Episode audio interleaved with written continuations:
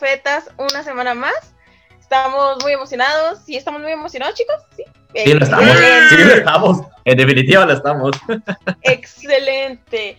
Muy bien. Antes de empezar con este podcast, este, quiero comentarles que ahorita nosotros venimos preparados, informados, venimos este, emocionados por compartirnos a ustedes y a... Lo más informados que se pueda. Sí, claro, lo más informados que se pueda. Pero lo que está interesante de este podcast es que ahorita todos venimos a aprender de todos, ¿ok?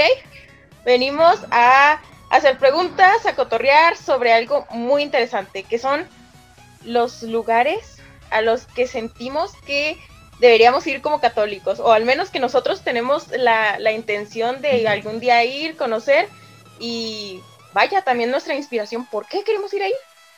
Entonces ya, para no hacerles más largo el cuento, voy a presentar a estos bellísimos caballeros con los que me encuentro acompañada. Para empezar, empecemos con... Para empezar, empecemos con este joven, yo súper elocuente, con este joven greñudo, guapísimo, lleno de amargura a veces, pero también que da los mejores abrazos del mundo. Josafat Grajeda. Ah, ok. es que, la, descripción, sí, que quedaba en cualquiera de los dos la descripción. Sí, greñudo, negro. Es que yo, yo no habría Amargado, que da buenos abrazos. Yo no habría dicho amargado a Rubén. O sea, bueno, en mi experiencia, y ahí ponen en los comentarios si, si a ustedes sí les parece amargado Rubén. Pero ah, yo considero que se amarga más Josafat que Rubén. Entonces, es que ya, es, es, que yo tengo alma vieja, o sea, yo soy, yo soy el doble de edad de Rubén. Sí. O sea, tal, vez no física, pero sí este. metabólicamente hablando, pues se diga, ¿verdad? Pero esa es otra historia.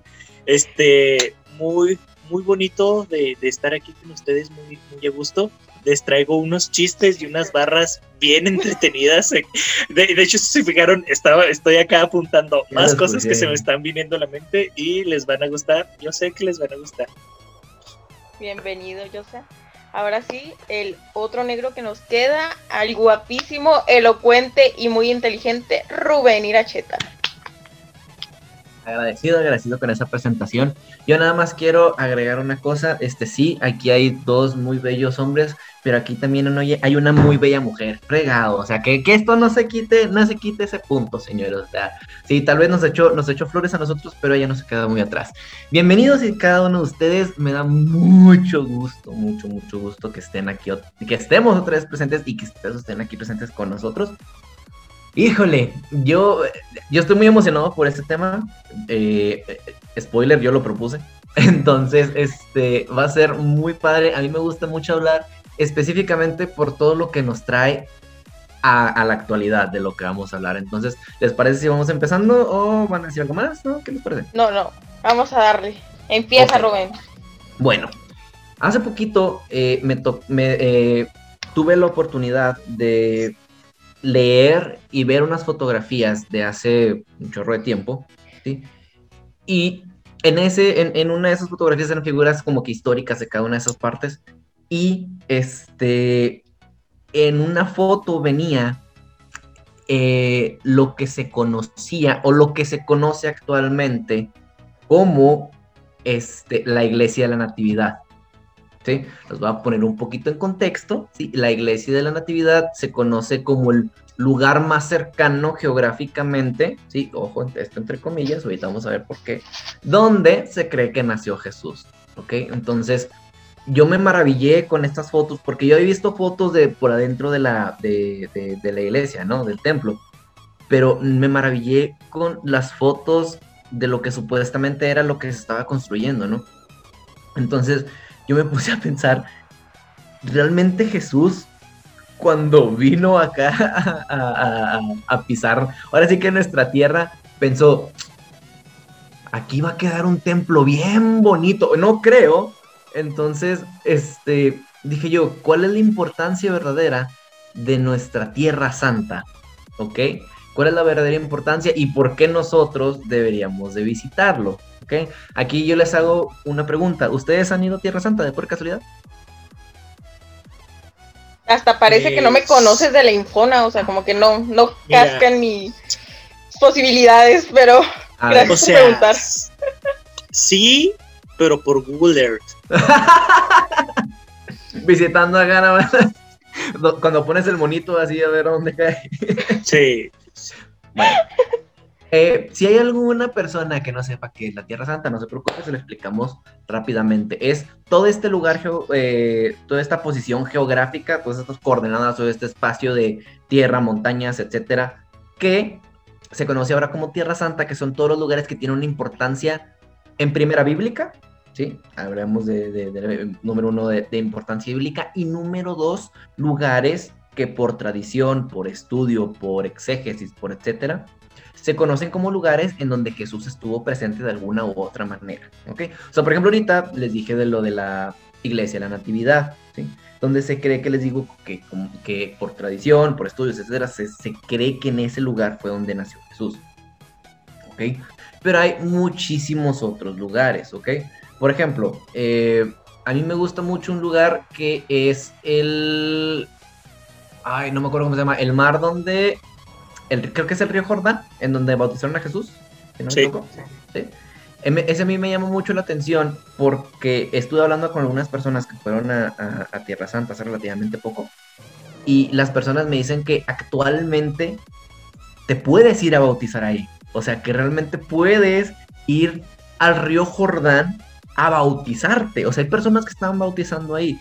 Y yo, no se has pasado de lanza. O sea, entonces, ese lugar está bien, bien, bien, bien, bien pasado de lanza. O sea, es que, imagínense, a, mí, por ejemplo, unas cosas que me llaman mucho la atención, por ejemplo, de la misa maronita, es que realmente estás hablando en arameo, o el sacerdote está hablando en arameo y está diciendo las mismas palabras que decía Jesús, por ejemplo, al, al, al partir el pan, ¿no? En la última cena o etcétera, ¿no? Es como que lo más cercano que tenemos.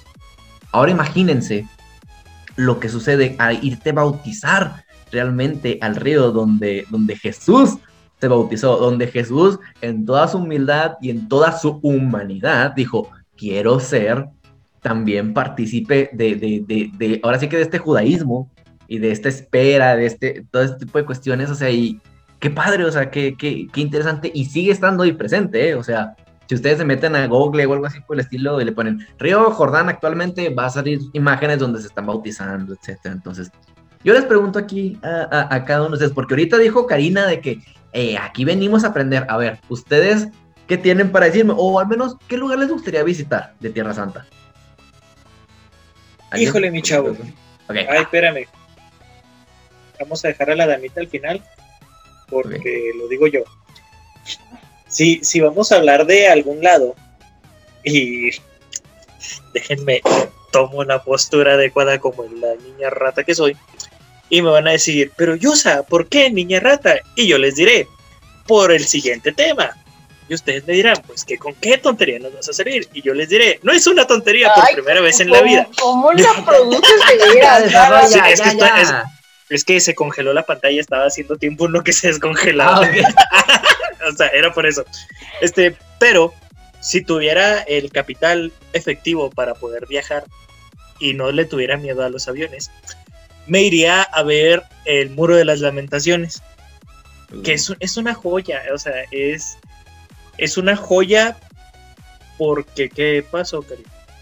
¿Qué es el Muro de las Lamentaciones? Ah, después de ser, de, ser tontamente interrumpido por Karina. No, no es cierto. No, hombre. Ah, no vuelvo a preguntar nada en la vida. Hombre, ¿eh? aquí pues, está diciendo Usted no sepa saberlo ni yo para contarlo, pero yo, o sea, llegale del podcast. ¡Ah! Ahora, ah. ahora, chido, ya me voy, Rosa. Adiós. este, no, no te creas. Se, se, va a ir la llamada. Bueno, este, no, no te creas, Karina. El, el muro de las lamentaciones es un muro es uno de los lugares más sagrados del judaísmo. Es un vestigio, es una parte de las obras del Templo de Jerusalén. El Templo de Salomón, ¿no?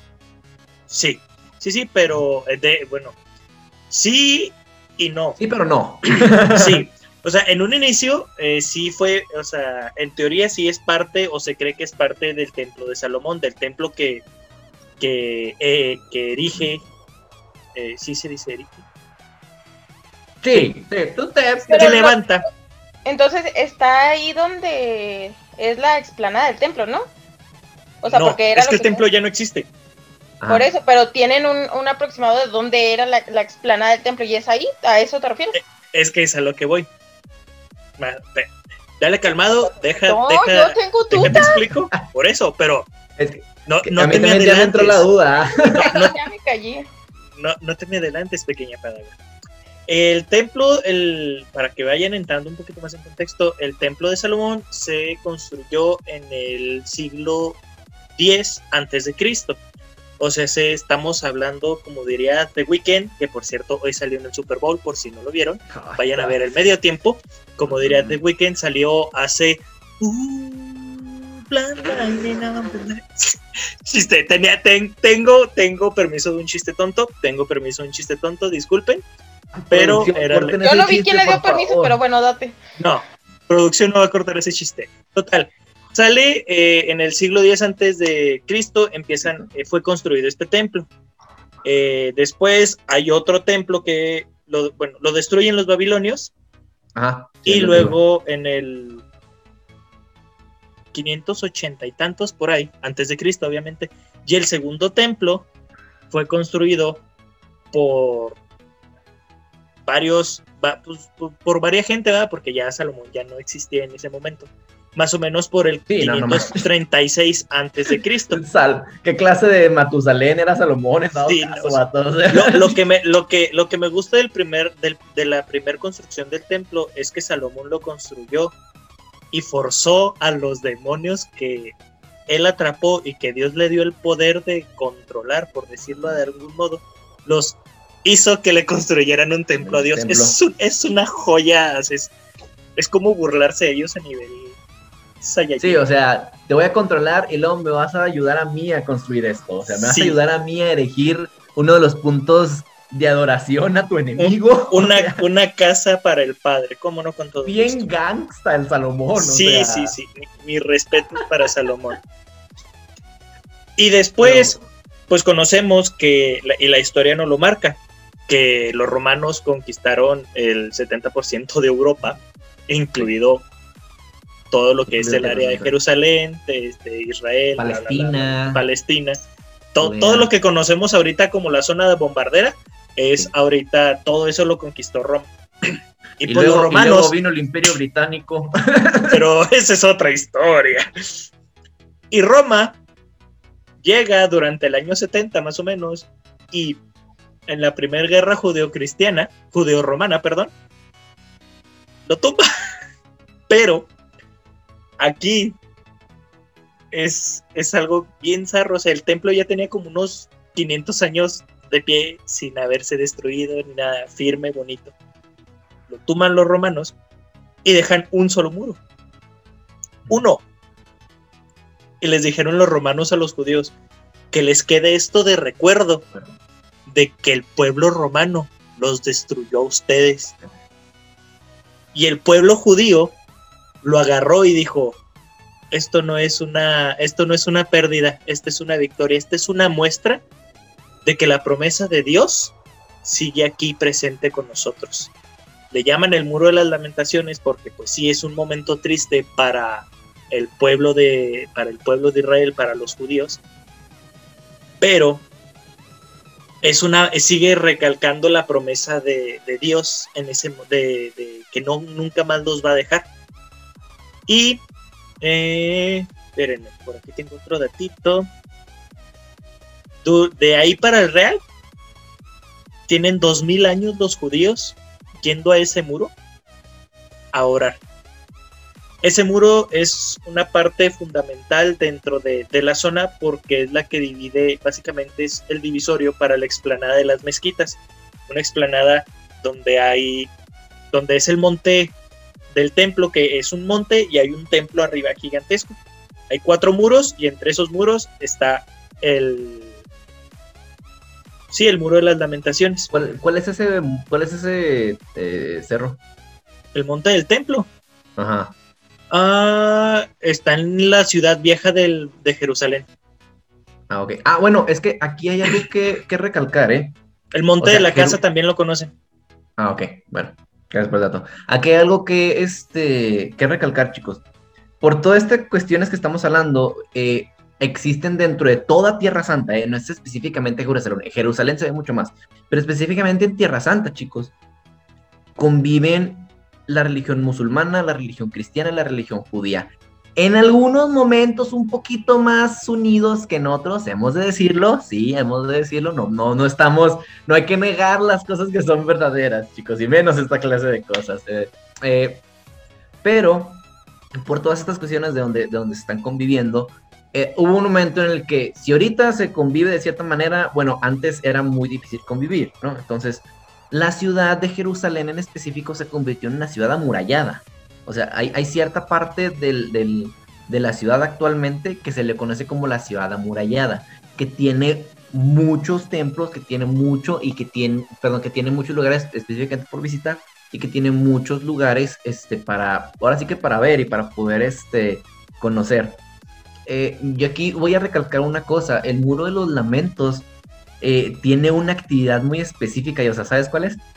Sí, y es a lo que iba ya que el, aunque su nombre tiene algo de, triste, eh, en realidad no es tan triste. Muchos de los judíos que van al, muro, como no pueden pasar hacia el monte del templo, eh, pegan su frente en el muro y en los huecos que tiene la, el, muro ponen peticiones, o, eh, peticiones muy fuertes o muy especiales.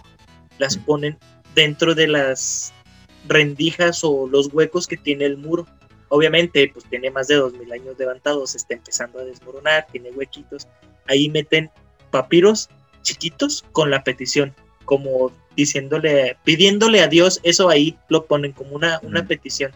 El muro está retacadísimo en estos momentos de, papelitos. De hecho, la misma comunidad judía cada cierto tiempo lo limpia porque se satura de, de peticiones y es de las pocas zonas de, conflicto, por decirlo de algún modo, en la que reina el 90% o 95% del tiempo la paz. Mm. Es donde las tres religiones más fuertes del, mundo se pueden juntar y convivir en armonía. El judaísmo, el islamismo y el cristianismo se pueden juntar ahí. Y no solo, no solo se llora ahí, sino que se, pueden, se leen los salmos, de hecho, y por pues los salmos los 50 salmos, los 150 salmos son alegres, iba a decir 151, luego me 50, mi mente es un caos, y también los judíos, principalmente, ahí pueden y tienen el permiso de celebrar el Bar Nishba. O sea, se básicamente como que su bautizo o algo por el estilo, no vamos a entrar en detalles dolorosos, pero sí. Y son más comunes que, cualquier otra, que, que más que el, lamentarse, es más, es más común el, ir a hacer un tipo fiesta ahí, o sea, un, tipo agradecimiento. Y aunque en los Caballeros del Zodíaco el muro de las lamentaciones se ve gigantesco, el muro de las lamentaciones real solo mide 60 metros. Ah, okay, tenía que decirlo, perdón. Sí, tenías que salir con tu comentario. Sí, sí, tenía que tener mi lado friki esta situación pero sí, se ve más bonito el muro de las lamentaciones original que el de Senseiya, lo siento, si alguien es fanático de Caballeros del Zodíaco, voy a, tiene que ver este en vivo. Voy a, voy a, este, ¿cómo se llama? Voy a lanzar una convocatoria. Pongan aquí en los comentarios para ustedes, chicos, que han visto los Caballeros del Zodíaco, ¿cuál es la mejor saga de los Caballeros del Zodíaco? Aves. Eh, Aves. bueno, este... Yo quiero hacer algo, espérate. Ok, no, dale, dale, dale. Eso es lo me, me, me, emociona y me mata demasiado de la emoción este, lo que comenta Josphat, ¿no? De cómo ahí eh, durante la mayor parte del tiempo todo es paz y me encanta cómo todo termina siendo una alegría a pesar del nombre del lugar. Y eso solo me lleva a pensar algo, ¿sí? Que ahí ni siquiera la, cuestión más grande que turbe nuestra arma que sea necesario escribir en un papiro y pasarlo a través de un pequeño huequecito en una pared que se está desmoronando del tiempo. Ahí no es lo importante. Eso no tiene absolutamente nada que ver. ¿Saben por qué? ¿Y por qué es que todos conviven en tanta armonía? Porque la fe es una. Porque la fe es más fuerte que la necesidad. Entonces ahí no hay forma de sentirte triste si vas con fe, si sabes que tu problema es nada, si lo pones en las manos de Dios. Y creo yo que, es que, no sé, o sea, lo platico tan bonito yo, o sea, no sé si yo ando muy romántica el día de hoy, pero me parece tan, tan bonito. Y otra cosa muy importante de este muro, el, que también se le conoce como muro occidental, es el muro más cercano, y aquí va otra ah. barrota, al Santum Santorum. o al Santo Santuario, lugar en el que solo una vez al año el sumo sacerdote podía entrar. Por eso es un lugar tan especial para los judíos. Es el más pegadito a lo que era el Santum Sanctorum del, templo de, Jerusalén antes de la destrucción. Por eso tiene ese toque de misticismo, de, de unión y de comunión con Dios. O sea, es una joya. Si entendieron lo de Santum Sanctorum, por favor, digan la referencia en comentarios. Por favor. Bueno, sí, pónganlo en los comentarios. Yo sí entendí todas las barras. De hecho, bueno, luego, luego podemos hacer todo un podcast, inclusive de, de, cómo se llama, de cómo. De barras. Sí, de barras respecto a esto. Pero yo quiero saber si, a ver, ¿tú a dónde irías, Karina? ¿Irías al, al Muro de los Lamentos o irías al río Jordán a bautizarte? Ah, ya me bauticé, gracias. Este, entonces. Oye, sí es cierto. No, espérate. Yo, el podcast. Yo, yo, sí tenía esa duda. Si ya estoy bautizado, ¿puedo ir al río Jordán a volverme a bautizar o ya no? Yo creo que sí, ¿no? O sea, bueno. nomás como simbolismo. Ajá, yo, yo, tengo así. Ah, Igual como, quiera, pues un, un chapuzón ahí en las agüitas sucias. ¿eh? Yo sí la pensaría. Yo no. Ay, ya, te vas a bautizar. Pues y no es como que ahí te vayan a echar las tres gotitas que te echan aquí en la parroquia, o sea, te van a un completo, pues mínimo ponte a nadar y pásate la gusto. El mata Colosio. No, cállate. Yusufot. Producción, borren esos dos puntos, por favor. Karina, bueno. Yo. ¿Te bautizas o vas al muro a llorar? no voy al muro a llorar, pero voy al muro a quedarme viendo a la gente con fe creo que más que ver el mundo, iría a ver a las personas, porque ahí es donde está Dios, en la fe, no en el muro. Entonces iría a ver a las personas llenas de Dios. Muy bien. Me agrada. Me agrada, Machín. Cósmico. Los amo. Bueno, Pero bueno. yo les quiero platicar de un lugar bien padre también. Eh, pues yo acabo de, de, vaya, de enterarme así bien. Ya, pues ya tenía una idea de que era pero pues no sabía ciencia cierta pues lo del muro de los lamentos. Pero yo les voy a platicar de otro lugar que me parece bien padre. Y les voy a platicar primero por qué me parece bien padre, ¿ok? Y luego ya, luego me dicen si sí se entiende a dónde quiero llegar. Resulta que soy una persona bastante torpe para aquel que me conoce, ¿no?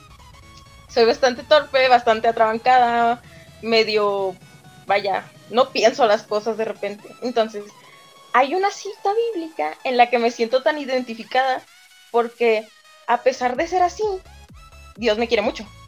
A pesar así, de ser así, Diosito me dice, vente, o sea, no hay problema, estás medio rarita de ratos, pero yo así te creí, yo así te quiero, ¿no? Entonces, hay una, una cita donde dice, y no sabía lo que decía, en ciertas traducciones, no voy a decir que en todas, no sabía lo que decía. Entonces digo yo, totalmente me identifico. Resulta que estoy hablando de este, perdón, es el monte Tabor, Tabor, Tabor. ¿Lo ubican? Sí, sí, sí, ubican? sí creo que sí. A ver, ah, no, no, a ver. Es el que tiene el pescadito aquí. aquí de hecho, chicos, si se acuerdan, ¿a qué vez que subimos el cerro? Ese mero. Es el monte Tabor. el monte Tabor es el monte que, que se cree es aquel donde sucedió la transfiguración de Jesús. ¿Ok? Ok, ok. y ahí hablando de ese cree, este, pues por tradición, ese se considera. Y aparte los historiadores, aunque creen que no estaba como que tan cercano a donde frecuentaba Jesús en esa época, en, en, al inicio de la cita bíblica dice que seis días. O sea, después de seis días tomó a Pedro, a Juan y a Santiago. Entonces, ahí como que dicen, bueno, en seis días como quiera sí recorrió unos 70 kilómetros. Entonces, los historiadores ahí tienen eh, como que eso como fundamento y a la vez como que, dicen, bueno, podría ser, pero quién sabe. Eh, igual por tradición nosotros lo tenemos como, como ese. Ahorita que les platicaba yo mis razones para que me guste ese lugar, eh, vuelvo a retomar. Ya está Jesús ahí, está orando y de repente, wow, no manches, son ese Moisés y Elías, o sea, y están hablando con Jesús y aquí Jesús parece que le lavaron la ropa con jabón hace porque brilla un chorro y parece que tiene el sol sobre él, ¿no? Entonces, o sea, está la transfiguración y todos se, se maravillan, ¿no? Bueno, los que estaban ahí se maravillan de que ahí está Moisés y Elías, o sea, ¿qué onda? Y dice Pedro, se está también aquí, y les puedo construir una, pues estoy parafraseando, ¿no? Les puedo construir una choza a Elías, a Moisés y a ti. Y lo dice la palabra. Él no sabía lo que decía y mientras estaba hablando, y ahí es cuando pues sucede esto de que Jesús eh, es reconocido por Dios ante su voz diciendo pues este es mi hijo amado, ¿ok?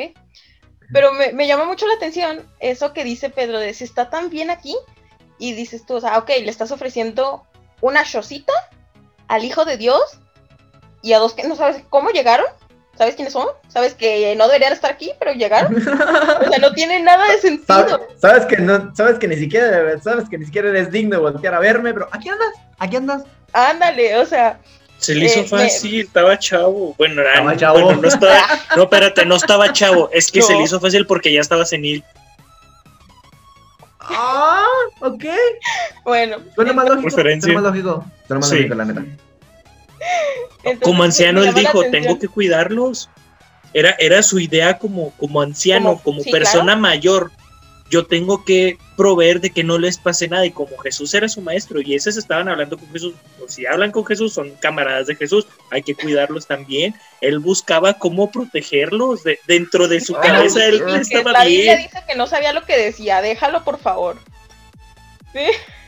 Pedro, bueno, el punto es que digo yo, o sea, no, no tenía, pues, y luego, además, pues, ¿qué nos asegura que llevaban? A lo mejor no sé, ni siquiera llevaban una cobijilla para echarse ahí, pero él ya les estaba ofreciendo una choza a cada uno. una cobijilla. Entonces, pienso yo, o sea, cómo su necesidad de se está tan bien aquí, o sea, en esa, vaya, comunión, en esa, en ese encuentro tan grande con, con Dios, claro que sí va a estar bien. Entonces, pues su, su manera era ofrecerle lo que a lo mejor ni tenía, pero de forma de quedarse ahí y era algo inverosímil a lo mejor, pero le estaba dando lo que tenía y más. Entonces se me hace tan bonito porque a pesar de esa sorpresa de no, no tener nada, de no tener siquiera pies ni cabeza su ofrecimiento, ahí estaba, por fe y por amor. Entonces se me hace súper bonito y yo digo que, que así me quiere Diosito, aunque diga cosas medio raritas, así me dice. Digo, total, si, si le dio a, Pedro el, pues sobre esta piedra de ficar en iglesia y le dio ese, ese vaya, el inicio de, de todo el, pastoreo, ¿no? De, como iglesia que tenemos, este, pues como quiera a mí me toca algo así con mis, con mis metidas de pata, no hay problema. Se, se me hace un lugar muy, muy bonito. Y sobre ese templo se construyó, sobre ese templo, sobre ese monte se construyó un templo entonces ahorita se conoce como la Basílica de la Transfiguración y de hecho estuve viendo imágenes y tienen pinturas sobre la Transfiguración muy bonitas, muy muy bonitas, o sea, son una chulada. Entonces, incluso siento que para aquellos que no puedan ser creyentes o aquellos que ni siquiera le vean tanto amor a, a ese pasaje como yo, podrían querer ir por lo bonito que está, o sea, es una belleza, tiene un simbolismo, y un significado tan grande que digo yo, ¿por qué no quieren ir al Monte Tabor? O sea, está súper cool. Ahora sí que inclusive hasta por la anécdota, ¿no? O sea, sí. Porque, bueno, es que ya me pongo a pensar, porque, por ejemplo, a mí me gustaría mucho ir a, Tierra Santa, pero, y esto, créanme, tómenlo con el, más, con el mayor respeto si es, si es que lo escucho a una persona que no es católica o que no es cristiana, pero créanme que, por ejemplo, a mí me gustaría mucho también ir, por ejemplo, a la Meca, o sea, el lugar más, este, más sagrado para los musulmanes. O sea, sería extraordinario, o sea, verlo. Es donde está el cuadrado gigante, ¿verdad? Ajá, exactamente, o sea, no tanto así como que pues yo porque me voy a convertir en así por decirlo, sino más bien por el hecho de que, oye, o sea, es, es muy, muy, muy valioso para, para, para todas las, este, para, para, la congregación, ¿no? O sea, para toda, para toda la religión y que, y que todo mundo nos incluye, ¿sabes? O sea, tanto que es de modo respetuoso para decir, o sea, qué padre que nos podamos acercar de cierta manera, ¿no?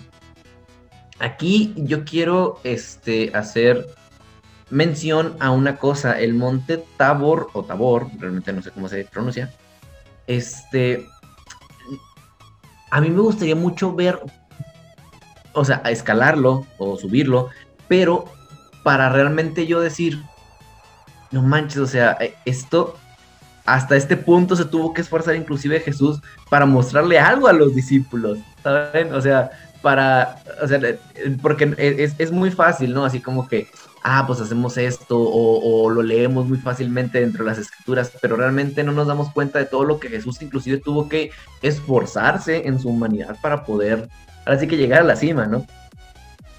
Eh, bueno, eh, hablando de este como que esforzamiento, si lo quieren ver así, a mí el lugar así, o al menos uno de los lugares que más me interesan visitar Tierra Santa, si es que algún día, si es que algún día lo visito, está en Belén.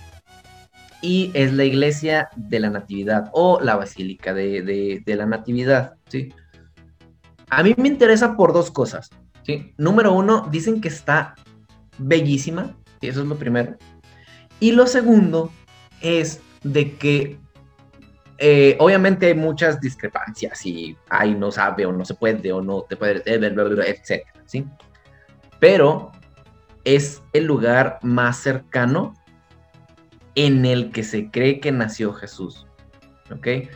Y de hecho, o sea, esto obviamente como les digo es tiempo, digo, es forma de debate, es, forma de debate, inclusive hasta el día de hoy, de que es aquí, no fue aquí, sí fue en Belén, no fue en Belén, Belén estaba en otro lugar, Belén, etcétera, sí, pero... Fue en invierno.